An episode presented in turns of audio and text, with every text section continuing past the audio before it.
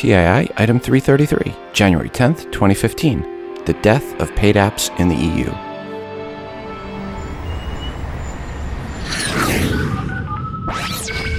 Welcome to Today in iPhone. I like it a lot. Today in iPhone. Hey, Gola! Oh, yeah! My beautiful iPhone, which I never have out of my hand and that I do everything with and has become an extension of who I am. This episode of Today in iOS is brought to you by lynda.com. Learn the top software, creative, and business skills from easy to follow video tutorials at lynda.com. To start your free 10-day trial, visit lynda.com slash TII. Welcome to the show. I'm your host, Rob, and this is the Today in iOS podcast.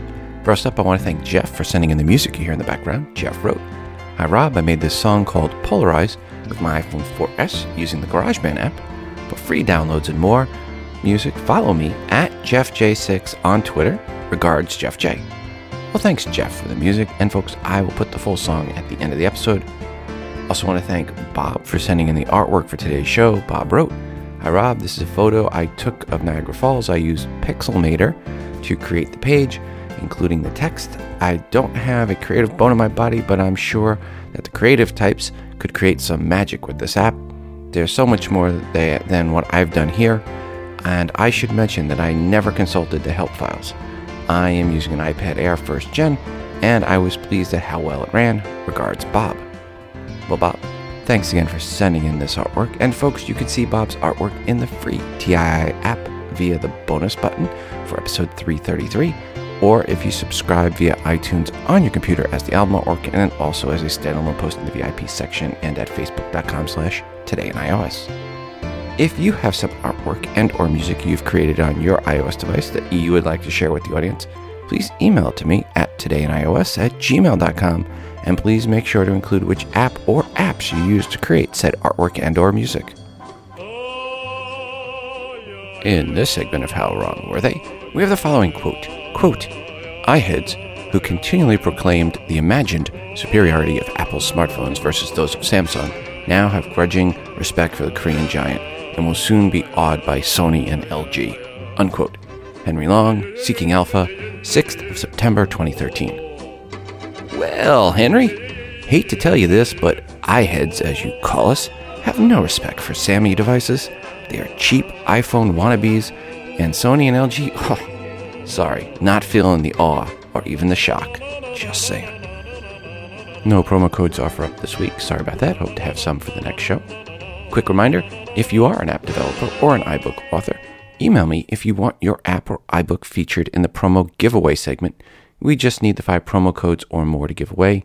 Simply email me at todayinios at gmail.com and please include a 60 second or less audio review of your app or iBook, indicating you are the dev or author. Also, when you send in the promo codes, please make sure to let me know when they expire. Well, let's get into the news. Looks like lots of people were dreaming of a white Christmas, as in Apple logo white. According to mobile analytics firm Flurry, 51% of new mobile devices activated were iOS devices during the week of Christmas. Samsung was a distant second at 18%, or a ratio of 2.9 iOS devices activated per each Sammy device. The iPhone 6 Plus was one of the top five devices activated during the week. I guess this really is not news. We all knew that Apple rules Christmas. I mean, buying someone a smartphone that likely will be given away for free or for two for one or three for one offers next month is not much of a present, i.e., Android phones. But getting them an iPhone or an iPad, now that shows you love those kids or significant other. Because is that not what Christmas is all about? Buying your kids love with electronics that have an Apple logo or Beats logo on them?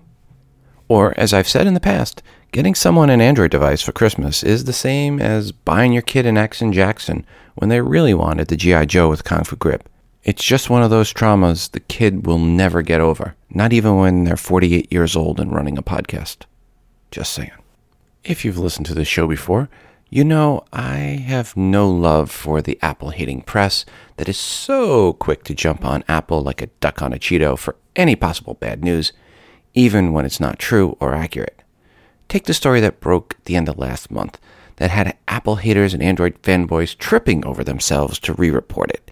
And that was supposedly Samsung had topped Apple in customer satisfaction, with Zach Epstein from Boy Genius stating Samsung will finish 2014 with a much needed win, or Business Insider's Julie Bort stating that why the change in customer satisfaction?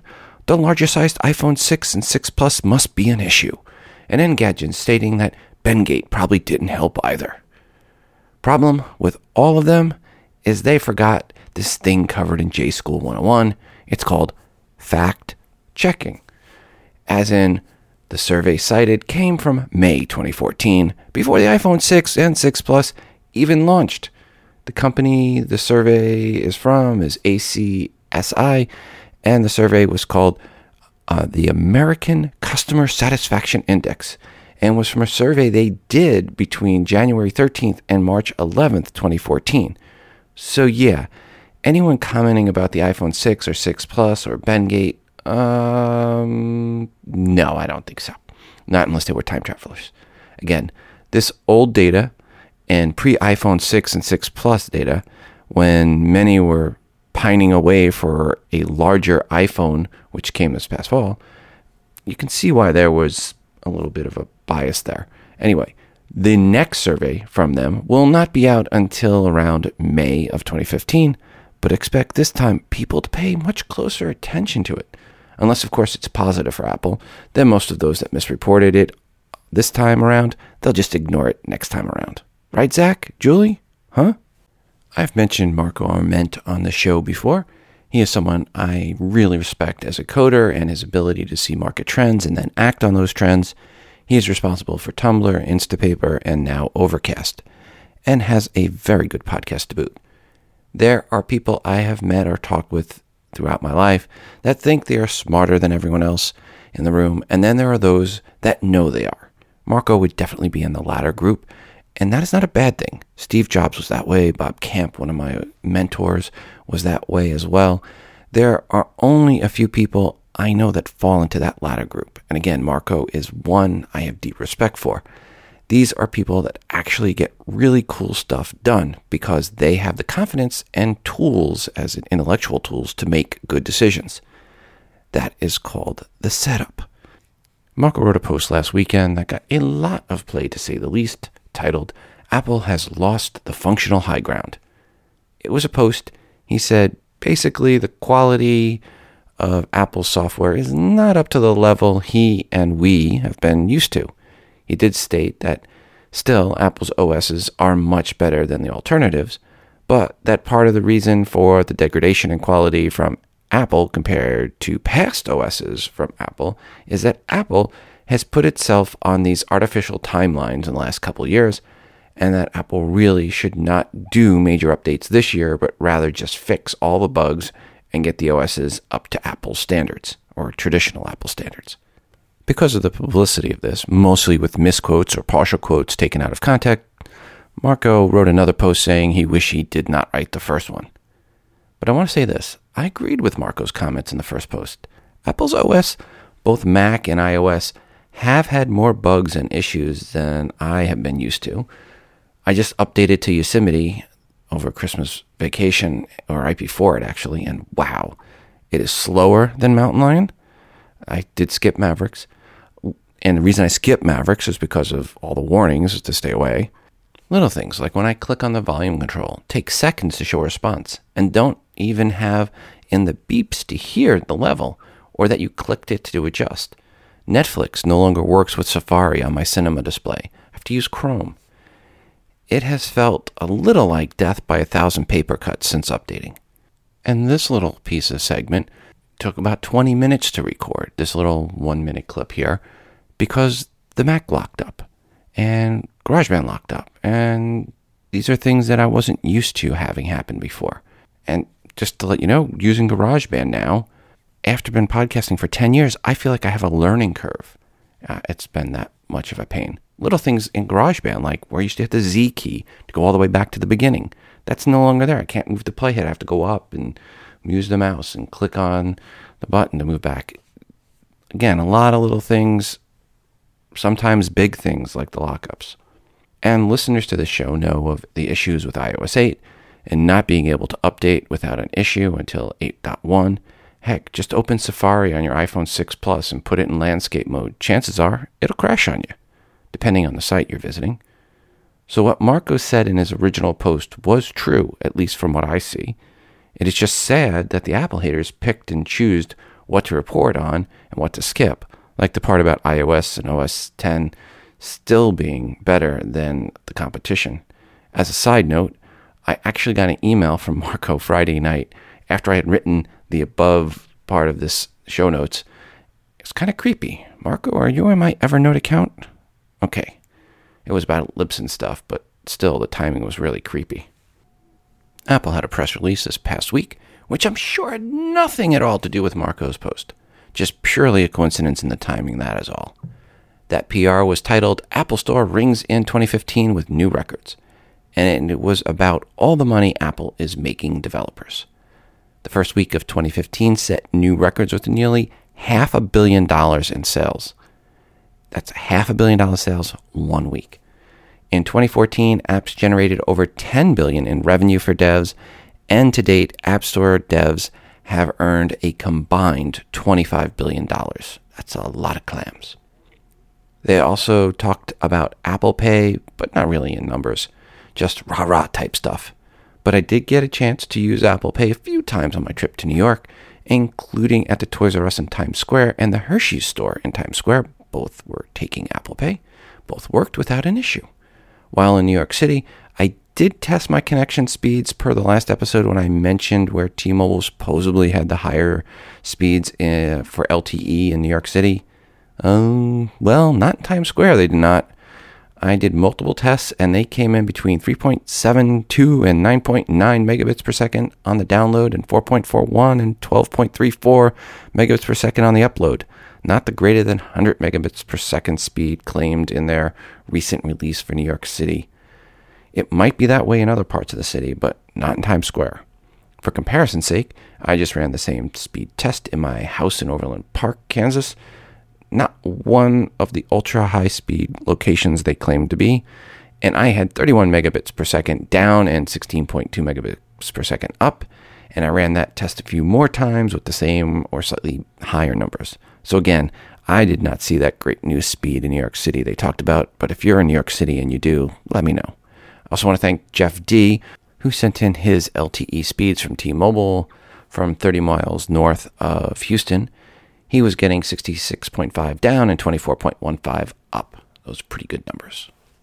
I want to thank Lynda again for sponsoring today's show. Kickstart your new year and challenge yourself to learn something new with a free 10-day trial to Lynda at lynda.com slash TII. Lynda is used by millions of people around the world and has over 3,100 courses on topics like web development, photography, visual design, and business, as well as software training like Excel, WordPress, and Photoshop. All of the courses are taught by experts, and new courses are added at the site every week. Whether you want to set new financial goals, find work, life balance, invest in a new hobby, ask your boss for a raise, find a new job, or improve upon your current job skills in 2015, Lynda has something for everyone. Sign up for your free 10-day trial today by visiting lynda.com slash TII, and you'll get unlimited access to every course on Lynda, access to view tutorials on iOS devices, access to new courses added every week, some of the courses and videos you might like, Getting Things Done by David Allen, helping you get more productive. Small Business Secrets with Dave Crenshaw. Gamification of Learning with Karl Kapp. Business Writing Fundamentals with Judy Steiner Williams. And one of the courses I've tried recently and love is Keynote 6 Essential Training with David Rivers. This has helped me since updating from Keynote 4. Well, lots of new features to discover. Do something good for yourself in 2015 and sign up for a free 10-day trial to Lynda by visiting lynda.com slash TII. That's L-Y-N-D-A dot com slash TII. Go ahead. I challenge you to learn something new in 2015. Hi, Rob. This is Andrew from the Bay Area. Um, I am a recent purchaser of an iPad Air 2. Um, I had a Android tablet before, and unfortunately, it died on me, and I did the smart thing and bought an iPad. My question is, there's a feature that I was used to on the Android tablet where you could draw the notification bar down, and there's a persistent notification that you could pre-select which apps would be represented there. So I wouldn't have to go to an app drawer or where all my apps were to open that app. I could just draw down my notification bar and open my app there. My question is, is there in such an app for iOS uh, where I could draw down a notification bar and open whatever apps that I had set there, or in the control center on the bottom? That I guess that could be a widget or, or, or anything, I guess. If that's not an option for a unjailbroken iOS device, uh, how would you go about doing that if that's what's needed on an iPad that has already gotten the update and not a fresh install, an over-the-air update of 8.1.2? All right, thanks a lot. Bye. Hi, Andrew. I'm not aware of any way to do that in the notification bars when you pull it down or, or the toolbar when you pull it up. But one thing you might just want to do is put a folder in your bottom dock. So put a folder in your bottom dock with your most important apps, maybe a couple folders. And that way you could just tap on that folder in the bottom dock when you hit the home button. Just anytime you're in an app, hit the home button, it'll take you right to your home screen, any home screen where you were. Doesn't matter, but the dock will be there. And then you'll see the folder and tap the folder, and then it'll take you to your most important apps. I mean, I'm not sure how many apps you're looking to do. Obviously, you can have a lot of apps in, in multiple folders, but your key ones you can put in there and have a few different folders so that you don't have to scroll through. You just tap to the different one and then one tap, one more tap, and you've got the app that you want. So that would be my recommendation to you. There's probably a way to do this jailbroken, and if anyone wants to give us a call for the best jailbroken app to do what Andrew's looking for, 206 666 6364. That's 206 Moondog, or send an email to todayinios at gmail.com. Into the email bag we go. Hi, Rob. Answer to Levi's question about how to set up Exchange email on iPhone. Go to Settings, Email, Add Account, tap Exchange, enter your Exchange email address and password. In my experience, the email settings will auto configure, so at this point, you're done. However, it's possible that it doesn't. In that case, you will need to enter the server address and toggle SSL on or toggle SSL off. You can get this info from your IT department. Hope that helps. Chase D. Well, thank you, Chase, for that answer. We are now over 1,800 members in our Google Plus community and growing. Thanks to everyone that has joined, and thanks for the great posts. One new post in the Google Plus community that went up since the last episode came out and has lots of comments was from Craig Lucas, whom asked, quote, Now that the Apple Podcast app is a stock app, when do you think it'll get updates? I've gone over to Overcast just to get away from the severe bugs that still plague it. Unquote.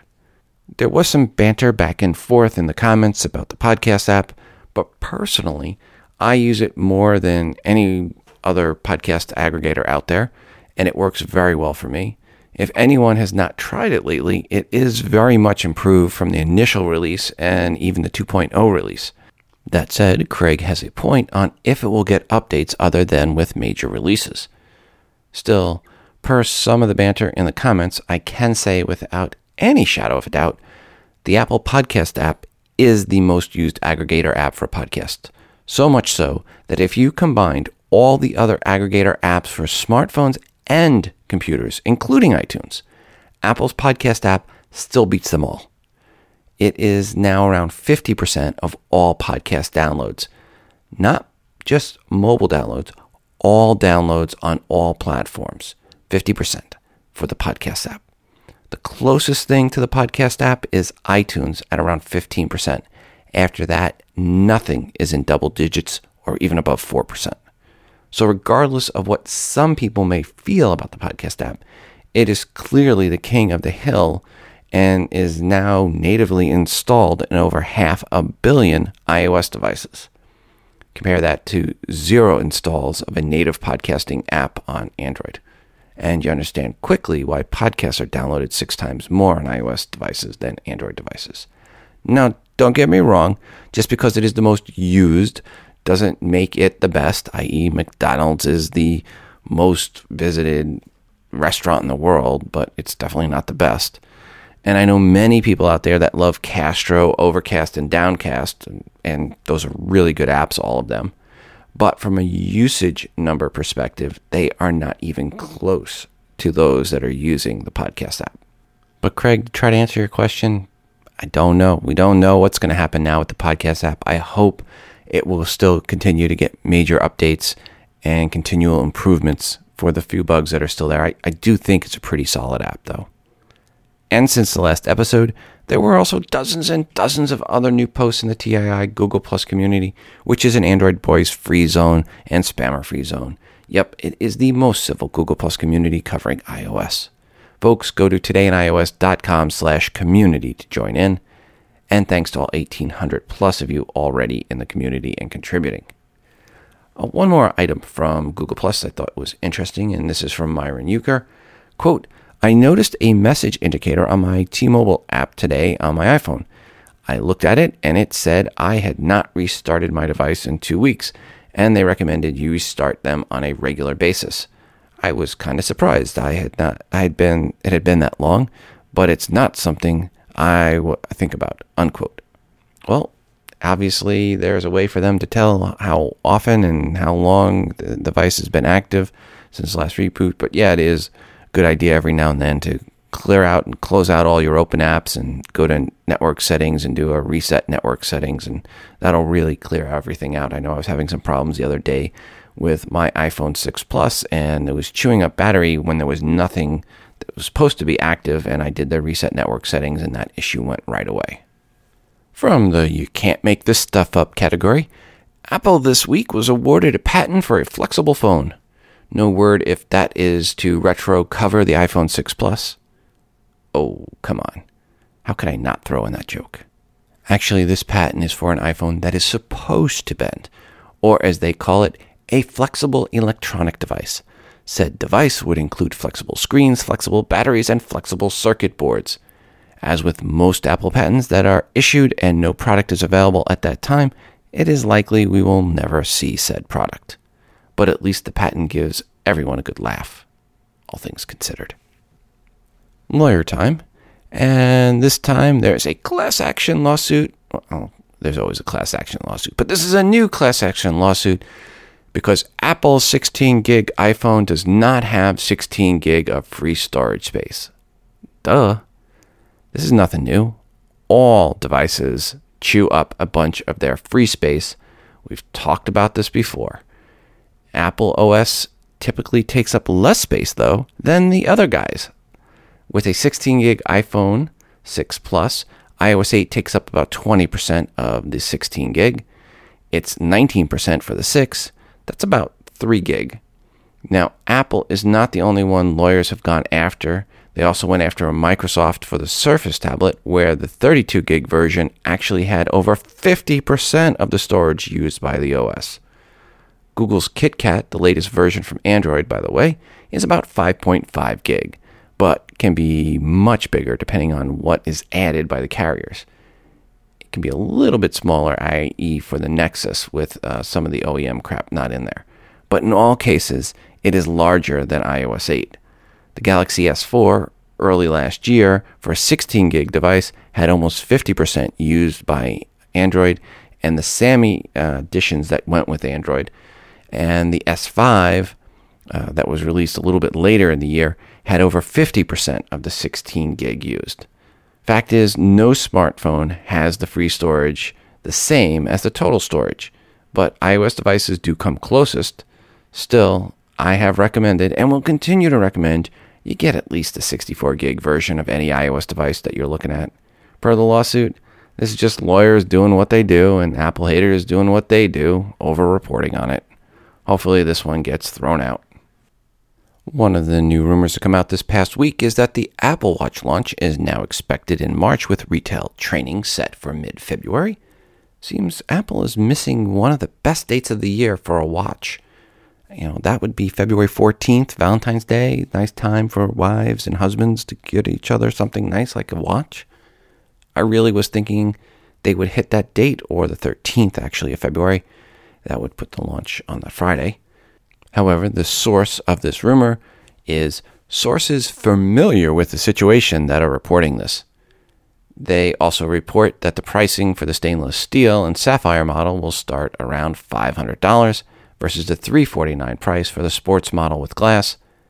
Well, we already knew about this last price because Apple confirmed that 349 price. The gold version is priced at, if you have to ask, it's not for you levels. But if you just can't wait until March or even February to see how the Apple Watch will work, there is now a site where you can demo the Apple Watch online. This is at the site demoapplewatch.com. Clever and subtle URL. You can click on the apps on the home screen and see them launch, click on the digital crown and return to the home screen, and if you click on the iTunes app, you can play a song from Coldplay. This looks best when viewed on an iPhone. Again, the site is demoapplewatch.com. One listener wrote in to ask me who I was rooting for for Monday's championship game in the for the NCAA football. I'll, I'll give you a hint. It's the state that starts with an O. Benedict Evans, a partner at Andreessen Horowitz, was able to get data from Baidu's dev site. Baidu is China's leading search engine, or the Google of China, just not as evil as Google. Oops, did I say that out loud? Need to remember to edit that out in post. Per said data, Benedict found was that Samsung share in China was down from 22% at the start of 2014 to 12.5% at the end of 2014. Ouch. While Apple's share is up from 20% to at the start of 2014 to over 25% at the end of 2015. Sammy could really have used that win to end 2014, uh, the one that BGR gave them credit for. Just saying into the email bag. Hi, Rob. This article is funny. Well, okay, not for the poor people suckered into these devices. Please share this with the audience. I tell everybody I know about how insecure Android is. Regards, Mr. Max. Well, thank you, Mr. Max. And thanks for the heads up on this article from ZDNet titled Cheap Black Friday Cyber Monday Android Tablets Rifled with Vulnerabilities and Security Headaches. Wow, long title. Why not just say Android tablets are insecure? Duh. A security firm called Blue Box Labs purchased a dozen Black Friday bargain Android tablets, and what they found is enough to send any IT manager diving for cover. Quote, most of the devices ship with vulnerabilities and security misconfigurations. A few even include security backdoors. What seemed like great bargains turned out to be big security concerns. Unfortunately, unsuspecting consumers who purchase and use these devices will be putting their mobile data and passwords at risk, unquote, said Andrew Block at Blue Box. But really, when has Android ever been associated with security? And the cheaper the device, the more likely you are to have security issues. As they state in the article, you definitely don't want to be doing any online banking on your Android tablets. I guess uh, use it for Netflix and Angry Birds, and that's about it. Thanks to Stephen W. for this next one, and it's under the category Aren't You Glad You're Not on Android? Okay, that's a really broad category when you think about it. Anyway, this is about the movie The Interview. That's the one that had all the controversy around Christmas and not being shown in theaters because of threats well, a fake app was making its round in South Korea claiming you could download a copy of the movie, but actually it did normal Android malware stuff and stole users' bank account details instead. Oops! Hey, but only about 20,000 devices were infected. We've seen worse. So much for my New Year's resolution about not beating up Android too much this year. Oh well. Hi, Rob. I've been listening to your podcast and learning a great deal recently, unfortunately, I have uh, become blind, and it's made my use of technology more difficult. I am looking for someone to help me use the accessibility features of VoiceOver on the iPhone 6, even whatever they could me with on iPhone, on, on the MacBook as well. And I don't know where to begin to find people that will provide that private service. I live in Washington, D.C. If you have any pointers on how to find someone that provides professional training services in the iOS or the uh, iPhone 6 or even in uh, Yosemite or the MacBook, I would be very appreciative. Thank you. Actually, I do know of a place in Washington, D.C. that can help you with this. It's the local Apple Store. You should contact your local App Store, let them know what you need for training, and they will let you know when they have sessions or if you just come in for one on one. But yeah, the Apple Store will be more than happy, or at least they should be more than happy, to help you with the accessibility features and teach you how to learn that. So contact your local Apple Store, ask them how to get some training on this, and I'm sure they're going to be more than happy to let you know. But if anyone else out there has any suggestions, please let us know. 206 666 6364. That's 206 Moondog, or send an email to todayinios at gmail.com. Into the email bag we go. Hi, Rob. I have been using an app recently called Pushbullet. It allows you to send links, files, messages to and from any of your devices, including iOS, Android, Mac, Chrome, and Windows. For example, I have it set up on my iPhone, iPad, and Windows 8 laptop as well as Chrome. Uh, if I see something I want on one of my other devices, no matter which device I am on, I simply open Pushbullet, select which device I want to send it to, and click Push It, and it almost instantly appears on the device I'm sending it to. I have used this for photos, URLs, and directions, among others. I'm sure there are other ways to do this, save to Dropbox, for example, but this is so much simpler and quicker.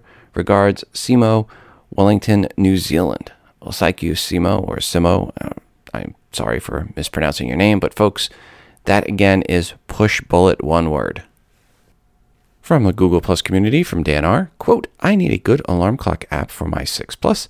I use headphones to sleep with binaural beats, and the stock clock alarm does not play through the Bluetooth headphones. It plays through the phone and not only wakes me up, but also my wife as well. So I need an alarm clock app that will only play through the connected cordless Bluetooth headphones I'm wearing so I can wake up and not disturb my wife. Unquote.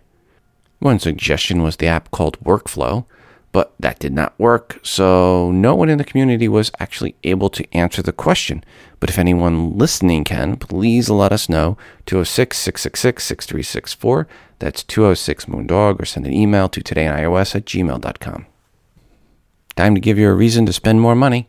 This week's Kickstarter project is Cord2Go, charge and sync lightning keychain for iPhone and iPad, which, well as the project's title may indicate, is a lightning to USB sync and charge cable for iOS devices with lightning ports that fits into a very small package size uh, that can be used as a keychain. So it's actually a little bit smaller than the regular key itself. This one has a modest goal of 10K and is raised about 14K, so it is funded. If you are interested in this one, you have until January 19th at 4:37 p.m. Central Time to fund it. Pricing on this is just $15. It is Apple MFI certified as well. If interested in this one, search for Cord to Go, one word, C O R D 2, the number 2, G O at Kickstarter or in the show notes for episode 333 at todayinios.com. Hi, Rob. Just wanted to share a fix I found with the community. My wife's iPhone 5S had under 300 photos on it and a dozen videos, but in settings, general, usage, managed storage, and iTunes, it was registering around 13 gig and just under 3,000 photos. I took it to the Genius Bar and they told me to restore to factory settings, then restore her profile. This would force it to reload and fix the issue. I did that to no avail. I took it back to the Genius Bar and they said it was something in her profile and we'd have to restore it as a new phone and just use it like that. I wasn't willing to accept that answer, so I did some investigation on my own. I connected it to my Mac and ran iExplorer browsed to the media slash DCIM folder and found folders numbered 100 Apple to 108 Apple. I copied them to my Mac and found that there really were about almost 3,000 photos in there. I found the link below and followed it for each folder. Some I had to delete twice as they came back. This deleted all her photos, but I wasn't worried because I had already copied them to my Mac. After the reboot, I checked her phone and it was fixed. The solution worked for me and hopefully will work for others. Regards, Lou V. And for anyone that's interested in this, the link uh, in the show notes for this one is called Macroplant How to Delete All Photos from an iPhone. And you can see that in the show notes for episode 333. Thank you, Lou V. The very excellent Daniel Eran Dilger from AppleInsider had a great editorial piece titled The World Revolved Around Apple in 2014. It starts with this gem quote, in 2014, the world's journalists, investors, and software developers all collectively discovered they'd been disastrously wrong about Apple in 2013, and with good reason. Unquote. To which I then said, Can I hear an amen? I am not going to go over the whole article, fair use and all that. Plus, I think his articles are must reads anyway. But there is one other item in the article I wanted to mention, and that is with regards to developers. He points out how in 2013, when Apple haters and Android fanboys in the press were at their worst, they were saying Android was winning, iPads were collapsing, 64 bit did not matter, and all anyone wanted was the cheapest iPhones available. And well, in 2014, the world learned what we have been saying here all along and that is that's all total poppycock. Or, well, words much stronger than that for most. The coverage of Apple versus Samsung in 2014 is priceless. Again, the whole article is uh, a must read, but yeah, read the part about Apple v Samsung. Um, especially for those that in 2013, you know, kept saying that all Apple, all that Apple doom and gloom was poppycock. Yeah, this article just makes you stick your chest out and go, "Yep, I knew I was right." Search for the article. The world revolved around Apple in 2014 in the show notes for episode 333 at todayinios.com or in the links in the TI app. Back to the email bag. Hi, Rob. I have been frustrated with only one thing on my iPhone 6 Plus the camera app. My wife and I have been fostering the cutest 20 month old twin boys, and we try to capture the funny and adorable things they do on video. Today I learned something that I'd like to pass on to other iPhone photographers about the camera app interface. I really should have figured this out sooner. My frustration with the camera app came when I tried to switch from photo mode to video mode.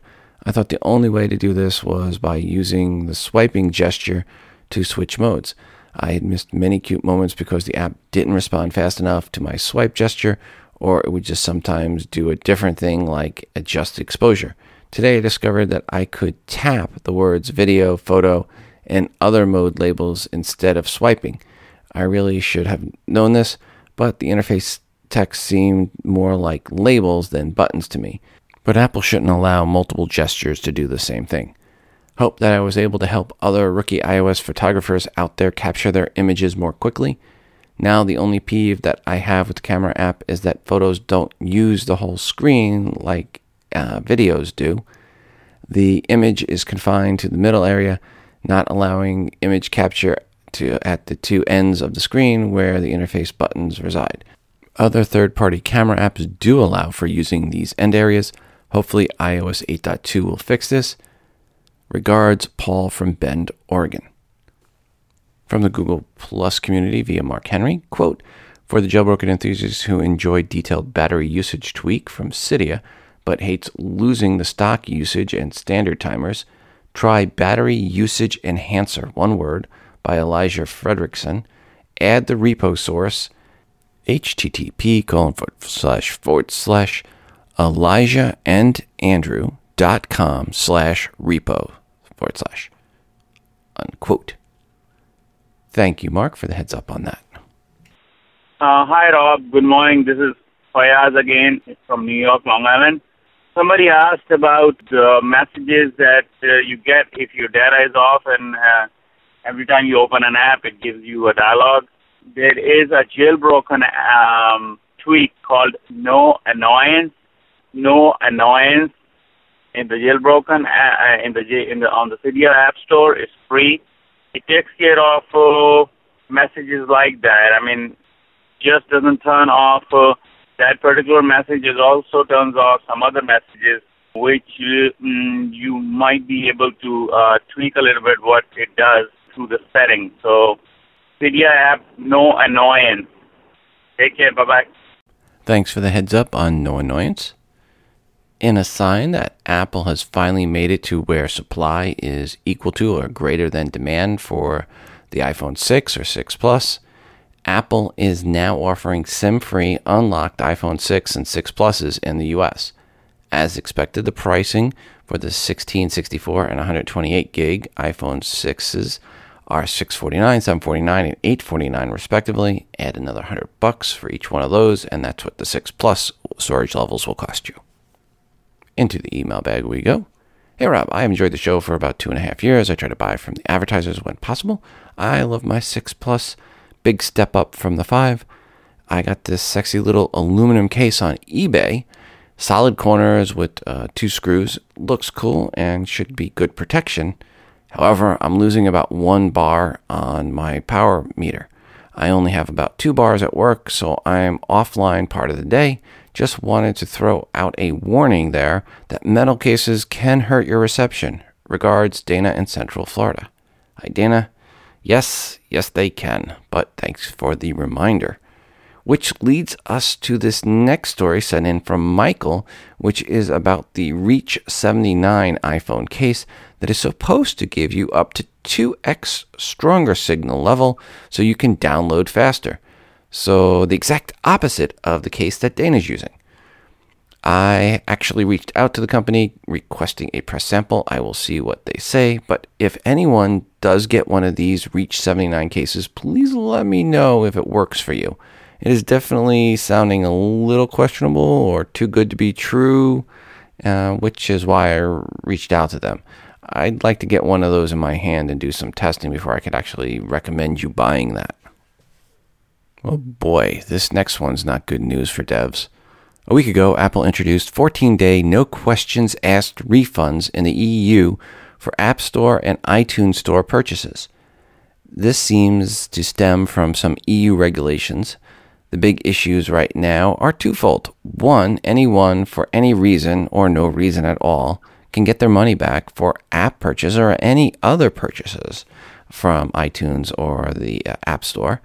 But when they do, on the app side, the app continues to work, i.e., you get the app for free forever. Gee, can't see anyone at all possibly abusing this. What a nightmare this is going to be for Apple and devs. Essentially, if you are a dev right now, you can just basically write off or ignore any sales you're expecting or seeing already from the EU countries. The numbers are about to get all turned around. Oh, and this is supposed to be the case for music and movies as well. So basically, you could buy a movie, watch it, then cancel your purchase. The whole idea of having two weeks to get refunds for digital purchases is ridiculous, but apparently is EU law as well a law that I am sure you will hear that this year will result in lots and lots of digital content being pulled from iTunes and other digital marketplaces in the EU and other digital stores in the EU as well. Will be interesting to see if Apple will be allowed to put in place a policy of you're only allowed X number of returns in X period of time before your account's closed. Obviously, with apps continuing to work after the purchase is canceled is an issue on Apple's side and, and something Apple has caused and needs to address ASAP. But the EU law is the real issue here. And when laws hurt those creating the content and apps, ultimately that is bad for consumers, the same ones I'm sure the lawmakers were meaning to protect. But really, this is just stupid. Expect more on this story probably quite a bit more on this story in the future. Hey, Rob, it's John from Vancouver, Canada calling. I just listened to episode 332, and uh, the person who was talking about the Lookout app being a good replacement for Find My iPhone, uh, he said that he liked Lookout because it would let him go to any computer and locate his device. And he's probably not aware that if you go to www.icloud.com and log in with your iCloud password, they have Find My iPhone there, and so you can do the same functionality from any computer with a web browser. And I have had to do that myself to locate my wife's cell phone in the uh, in the house when my battery was dead. So love the show. First time calling in. Uh, like the new app as well. Thanks, Rob. Keep up the good work, and see you in 2015. John, thanks for the feedback. Back to the email bag. Hey, Rob, I'm a 15 year old Puerto Rican teenager who has extreme passion for technology and has decided to go back to 2007 and listen to your oldest podcast. And currently, I'm on item 50 and your second son's birth. If you ever read this on the public episode, which I would appreciate, I will probably be 16 years old at that time. Regards, Hector P. Well, Hector, thanks for listening all the way through when you finally get here, and happy 16th birthday belated by then. Hi, Rob. I wanted to write in with an app review. I love the feature the desktop web version of Google Maps has, where you can adjust a route if you don't want exactly what Google gives you. For example, say you like a given route but want to avoid Elm Street because it gives you nightmares, you can drag the route to avoid it the problem is there is no way to get that route to your iPhone to use turn by turn navigations. InRoute, the app, one word, I N R O U T E, is a great app that lets you drop several pins to create waypoints to customize your trip. After you're done, you can save your route or export it uh, one of to one of the several navigation apps such as Apple Maps, Google Waze, TomTom and Navigon. I like apps like Navigon that support full nav mode because they allow you to have more than one destination at a time. For apps that don't support multiple waypoints, uh, an agenda nav loads each individually as you approach them.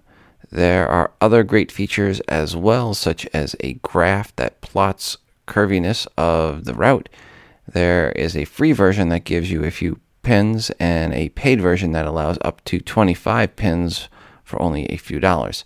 It is a great app, and I highly recommend it to those that want more control over their routes. Regards, Lou V.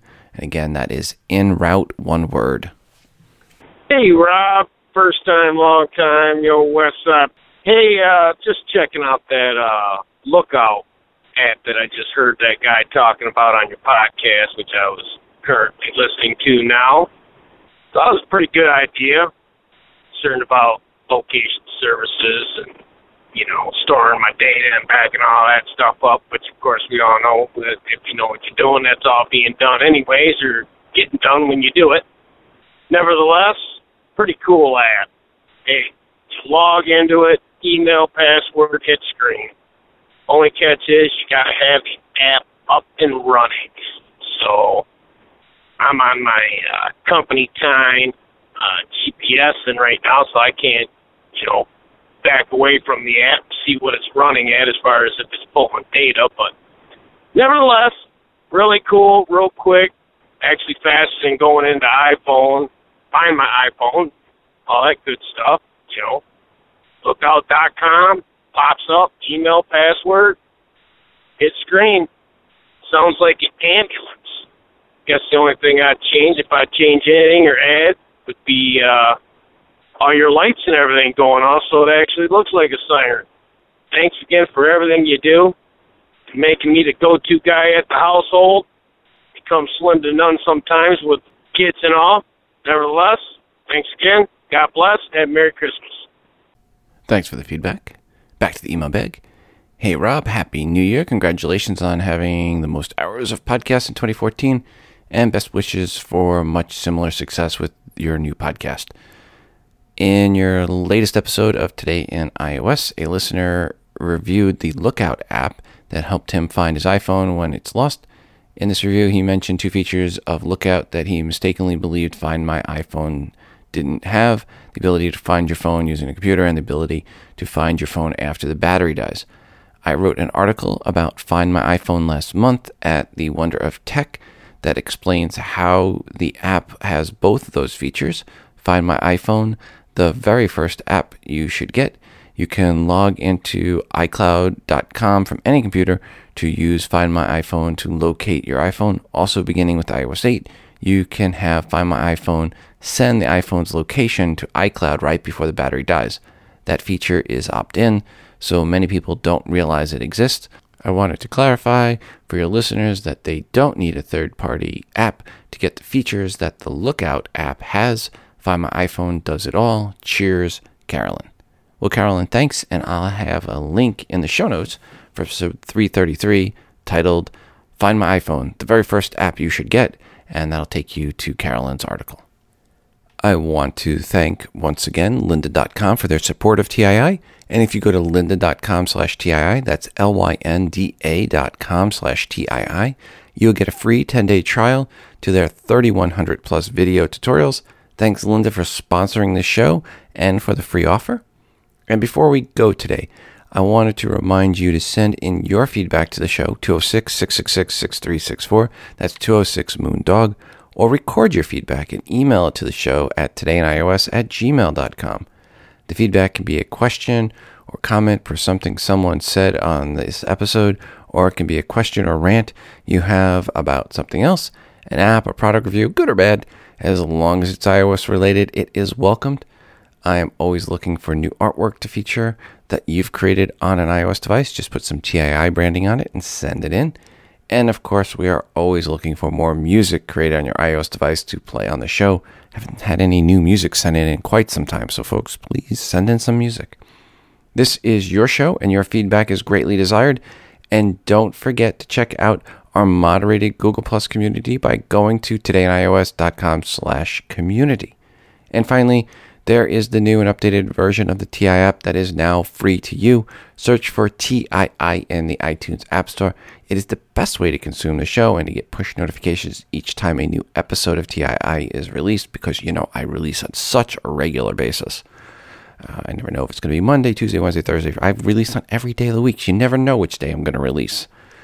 So please go right now and download the TII app. And I want to thank you guys for your patience. I know I've been gone for about three weeks, but hey, it was holiday and I needed to just take a little break, recharge, and also learn Yosemite and how to reuse GarageBand again. So I think everything's good, and going forward, we should be a little bit more regular now. Knock on wood. And that, folks, is going to do it for us today. Until the next time, I'm your host, Rob, from Today in iOS, reminding you to phone different. This show is hosted on Libsyn.com and part of the Wizard Media Network. If you are looking for hosting, go to Libsyn.com, that's L I B S Y N.com, for hosting for your podcast and for creation of your own smartphone app. The Today in iOS podcast can also be found on the free Stitcher radio app. Just search for TII.